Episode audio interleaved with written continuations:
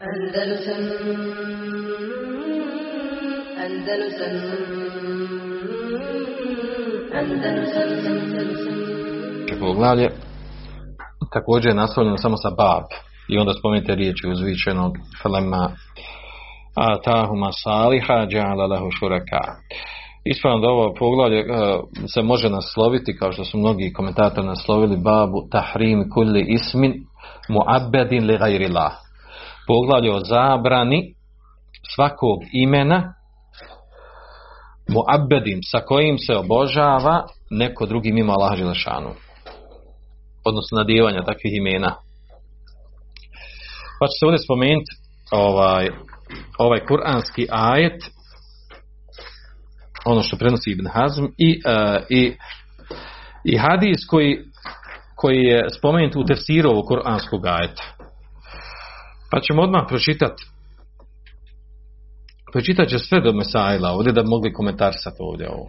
Da bi mogli komentarsati ovaj hadis. Pa pročitam znači ajet i sve ovo što je došlo do Mesajla.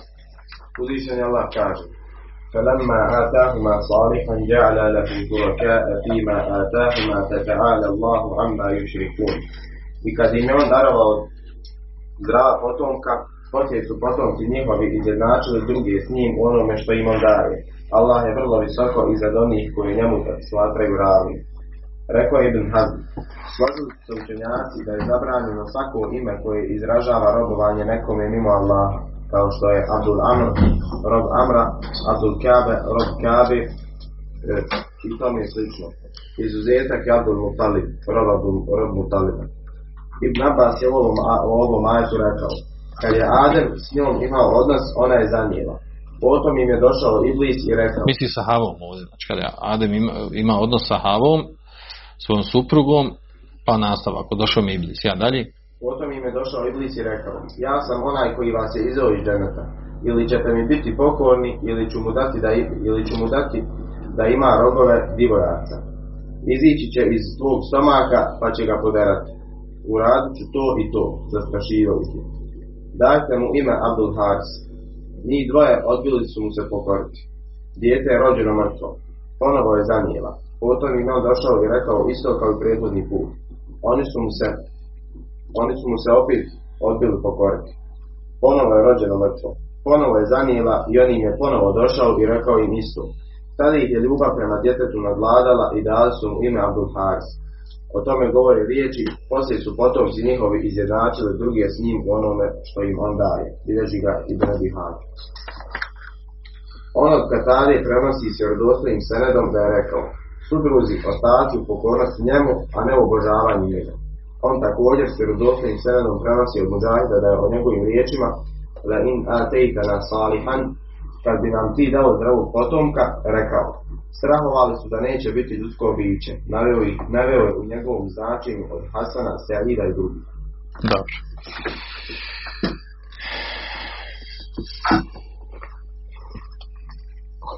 Zanimljivo vezan za ovdje za ovaj ajet i za, za, za što se spominje što se spominje u tefsiru ovog ajeta a to je ova predaja od predaja Abdullah ibn Abasa također E, to se prenosi od Semure radijallahu anhu da on prenosi od vjerovjesnika sallallahu alaihi sallam da kaže lemma waladat hawa tafe biha iblis.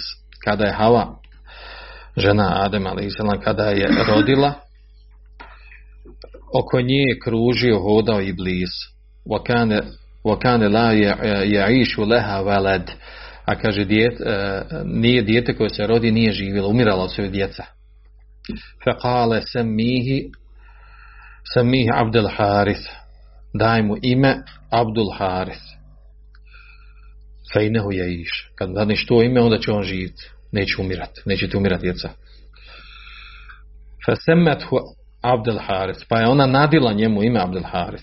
fa'aše pa je on preživio i živio dalje وكان ذلك من وحي شيطان وامره a to je kaže bilo od objave šejtana i od njegove naredbe tako je došlo u o tom rivajatu od Semuri ovu predaju između ostali mimo Fecira i Bidžarira i ostali bilježi je, uh, bilježi je uh, Tirmizi u tefsiru ovog ajeta i kaže za ovu predaj, kaže hada hadithun hasan garib.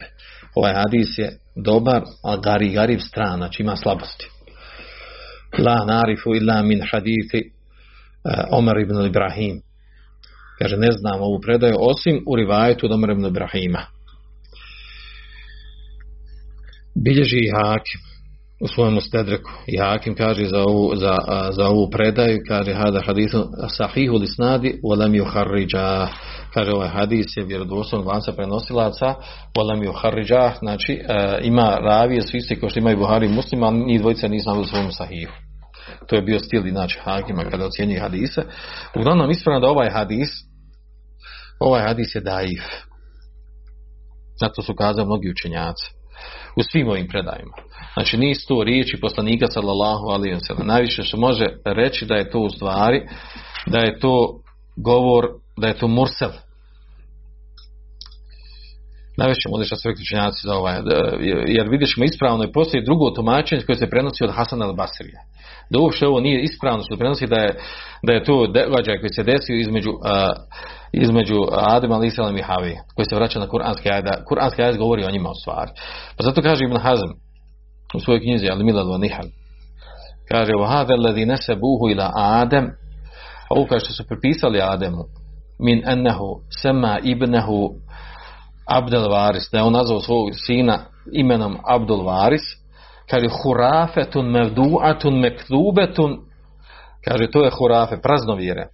Mevdu'a, znači smišljeno postavljeno, mekzube lažno, izmišljeno.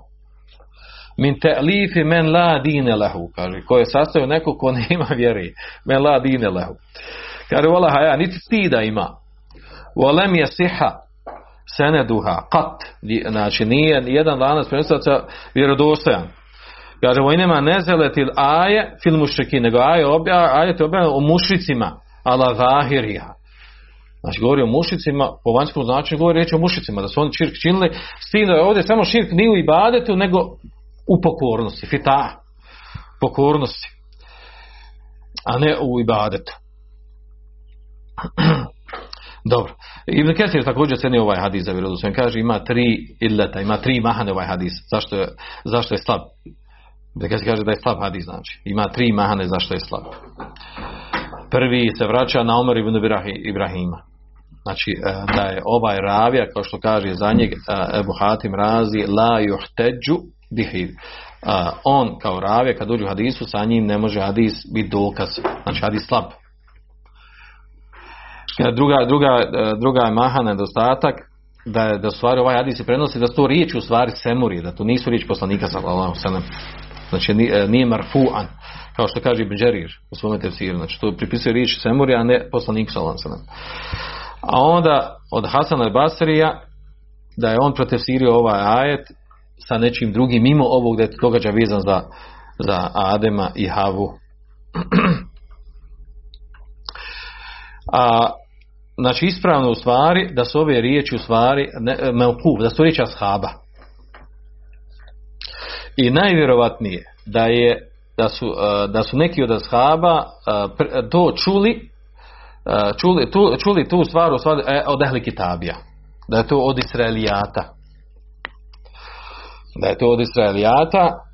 Od, najvjerojatnije od ehli kitabija koji su primili islam. Pa to vraća, kaže to riječ u stvari da se vraća na Kaba i Vahbinu Munebiha. Oni su poznati bili koji su primili islam, bili su kršani.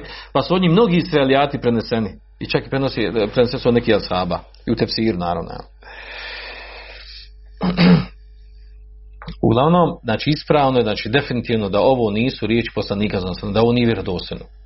Da je najbliže, najispravnije da su, da su ovo stvari israelijati, koji nisu potvrđeni širijskim jezicima, a ono što je potvrđeno, što je ispravno, znači ono što je, bez obzira što se ovo prenosi Abdullah ibn Abbas, Abdullah ibn Abbas ako prenosi, znači moguće da je čuo od nekog ko, ko prenosi kao israelijat, pa tako na taj način to tefsira. E, znači, to prenosi se od e, Abdullah ibn Abbas, od Sidi ibn Džubeira, E, znači taj, e, ta predaja ona se prenosi znači od skupine od ashaba pa od tabina, od Mujahida, od ikrime, Sejida bin Džubeire, tako da. Znači, ona se prenosi, a onda poslije mu fesir mnogi koji prenijeli, od Katade, od Sudija. Znači, prenosi ovo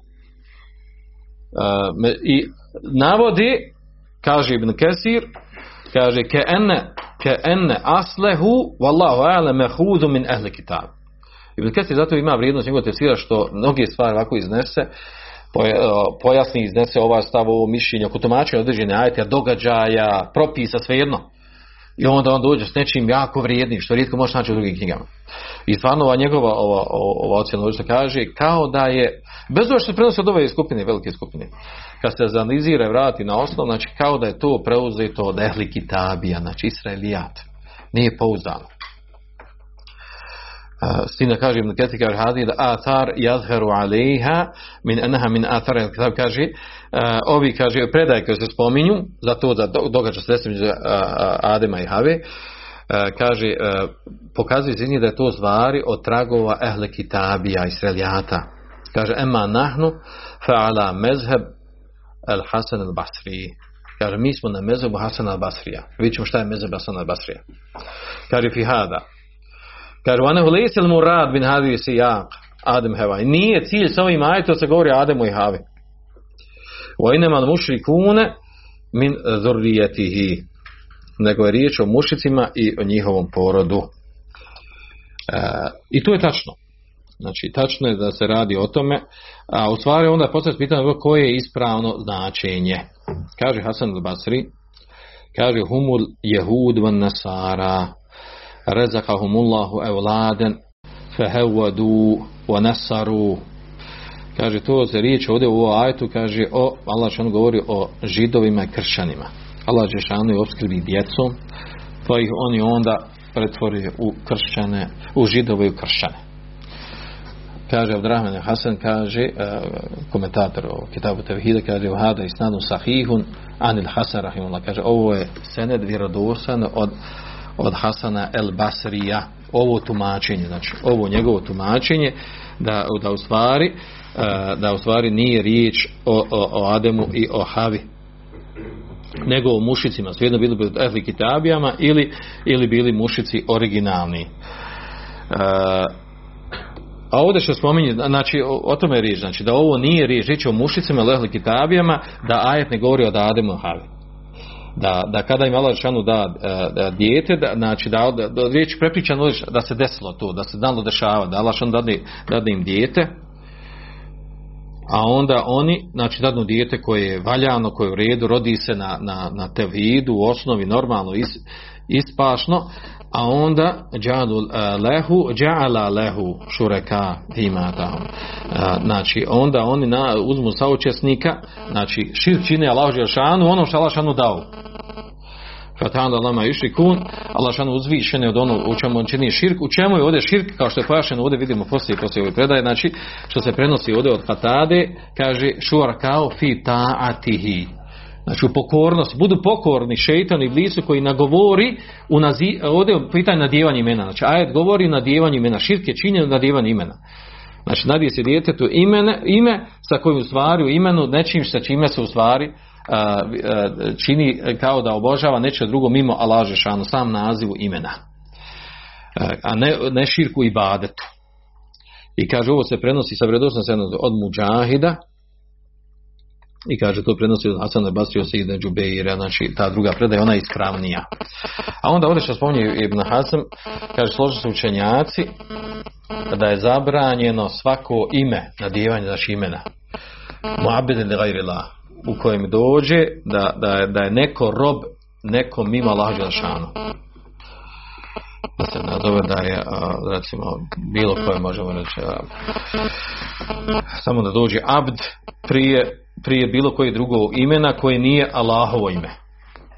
Znači, odnosi se na ovo ime. Pa onda naveo ovdje primjer. Abdu Amr, Abdul Kaaba. Kaže, i slično tome. A onda kaže, Haša Abdul Malik Abdul Mutalib, pardon. Kaže, izuzev Abdul Mutaliba. Što izuzev Abdul Mutaliba? Naravno, ovdje da, da pašnjenje što se tiče, ovo što spomenuo prvi dio Ibn Hazm, znači zabrana nadjevanja imena u kojem se obožava počinje sa abd da se obožava nešto drugo mimo Allah Žešanu jer to širk u rububijetu? I ilahijetu. Uluhijetu kako hoćete. Allah Žešanu taj koji je tvorac svega sve je stvorio i on je vladar svi su Allahovi robovi i ne može neko sebi nadati ime da je on rob rob, e, i onda se nazove neko, neko, ić, neko ime obič, neko obično ime ljudsko ime i da je on rob njegov e, iako pazite ovdje u osnovi znači ne mora osoba imati nijet, nije uslov da osoba ima nije da kaže ima nije da da time e, obožavanje nekog mimo laže šanu. Znači problem je u imenu samo. Da neko kaže eto Abdul šta ja znam eto Abdu Šems, Abdu Nihad, Abdu Abdu, recimo Mesud, Abdu Merim, ja, Abdu Bakir, tako, da zovu ta imena, ja. Znači, iako on kaže, ne, ne misli da je, da je rob njemu, nego onako, ja, ono, simpatično, lijepo mi zvuči. Znači, ne mislim pravo, bukvalno, zna se ko je Allah, znate kako ljudi kod nas ja ne, nisam to mislim. Nije, znači, sam naziv je sporan. Sam naziv je sporno i zbog toga je zabranjen. I zbog toga složni učenjaci. To su, ta, to su ona imena koje je zabranjeno nadijevati. A onda ovdje zanimljivo navodi ovaj, izuzetak Abdul Mutaliba. Ko je bio Mutalib? Ko je bio Mutalib? Djed poslanika sam. Od, odnosno, djed od ovaj od ovaj uh, ima ovdje priča spomenuta kako se to stvar desilo. Izuzetak od ovog, zašto, zašto se desio taj izuzetak? Uh, Znači, zato što ovdje u osnovi ovo ime nije nadiveno sa ciljem nadjevanja uh, e, obožavanja neće mimo Allah Đešanu. Nego ima tu priča. Pošto je, uh, pošto je bio ovaj Hašim, djeto poslanika, bio oženjen iz, iz, uh, od Neđara, Benu Neđara, iz, od Hazređa, iz Medine. Oženjen se sa ženom. I e, imao je dijete koje kad je odraslo, otišao je uh, otišao je djed Mutalib, otišao da ga dovede iz, iz Medine u Meku. Pa kada je došao sa njim, uzeo ga, a on već naraslo, momčić bio. Kada je došao sa njim i ulazio u Meku, ljudi ga ugledali, on jaše sa njim, sa Mutalibom, iza njega jaši na, na jahalici, i kad ga ugleda on bio uprašen od potvanja, ono, ličio na, na roba, pod crno, od prašenja od svega. I kontalni on je ovo rob njegov našao, našao negdje, kupio negdje roba i nazvali ga Abdul Mutalib, rob Mutaliba. Nisu znači rob, znači neko mimo laži šanu, nego rob Mutaliba, znači rob našu negdje kupio roba. I tako mu nazvao roba i tako mu prevaglo ime cijelo vrijeme zvali ga Abdul Mutalib. I to mu je prevaglo ime. Tako znači osnovna diva njegovog imena nije bio da mu je nadiveno ime, ono klasično se nadiva ime da, obo, znači, da bude rob nekom mimo Allaha Đelešanu. Nego rob bukvalno, misli da je rob Mutalibov, pa se ga nazva rob Abdul Mutalib. Tako da i poslanik sam selem nije u svom, uh, kada je govorio o sebi, spominjao je to ime. Nije ga izbjegavao, nije htio da ga izbjegavi. Čak kaže, ene ibn Abdul Mutalib, ja sam sin uh, Abdul Mutaliba. Znači, a to me djed naravno bio, znači, projekt, znači, to djed. Znači, nije negirao tu stvar. Znači, ostalo je to na osnovu, kao izuzetak. Zato ga navodi ovdje kao izuzetak. Kao izuzetak. E sad se dobro pitanje, postavljate, dobro, ali možemo mi sad nekom nazvati? Da nekom nazovemo Abdul Mutalib. Da nekom nadijemo ime. Je li ispravno ovo? Ha?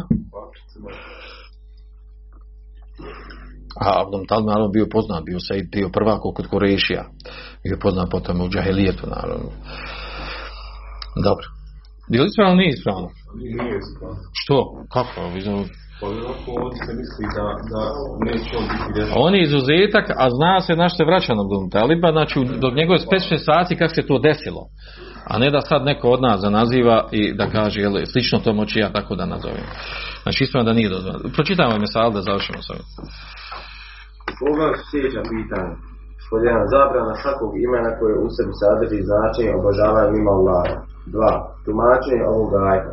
Po tri, da je ovo širk s jezičke strane, a misli se na stvarni širk. Po četiri, da je zrak čiji Allahov dar čovjek od blagodati. Po pet, Selek spominje razliku između širka u pokornosti i širka u obožavanju. Dobro. Ovo četvrto. Da pročitam ponovo četvrto. Da je zdrav čiji Allahu da čovjek blagodati. Kakve veze imamo sad sa ovim ovom što je spomenuo? A? Ko nam odgovori, ima kafu tamo u aparatu. Znači, ako ne znate muško, znači, sad sam dohari, koji se napominje, sad, da, da je pitan ženska osoba, nego, Konkretno ne se na, na muško djete, ono, zbog toga se ova moja poruka da, da, da, da, blago da ženske djete. Ima to veze.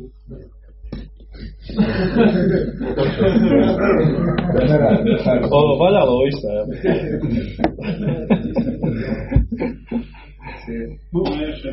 Evo druga. Da nije to farati džahlije, to je popalo, znači da Dobro to, kakve veze ima vam? Kakve veze ima vam s ovim? Paš poglavlju se vam. Poglavlju imamo, imamo ajet, imamo, imamo hadis ovaj koji je slab. I, a, u hadisu nigdje spominje, ja ne znam, je spominje nigdje žensko dijete. Nigdje nema spominje ženskog djeteta. Pa. Kako sad ovdje spominje, kaže da je, ovaj, da je Allahova hedija, blagodat čovjeku žensko, zdravo žensko dijete. Sad to ima veze i sve. Tako je koja ideja što dala, muška, rob tog, rob tog, rob tog muška ideja bila. A kako za ženu bi bilo? Nije bilo robinja toga. neko. Abda, nije Abda, Emetullah. Emetullah mala robinja, a Emet dođe ovim.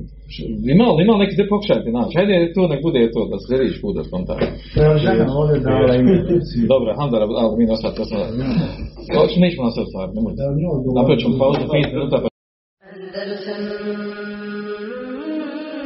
Andalusam Andalusam Andalusam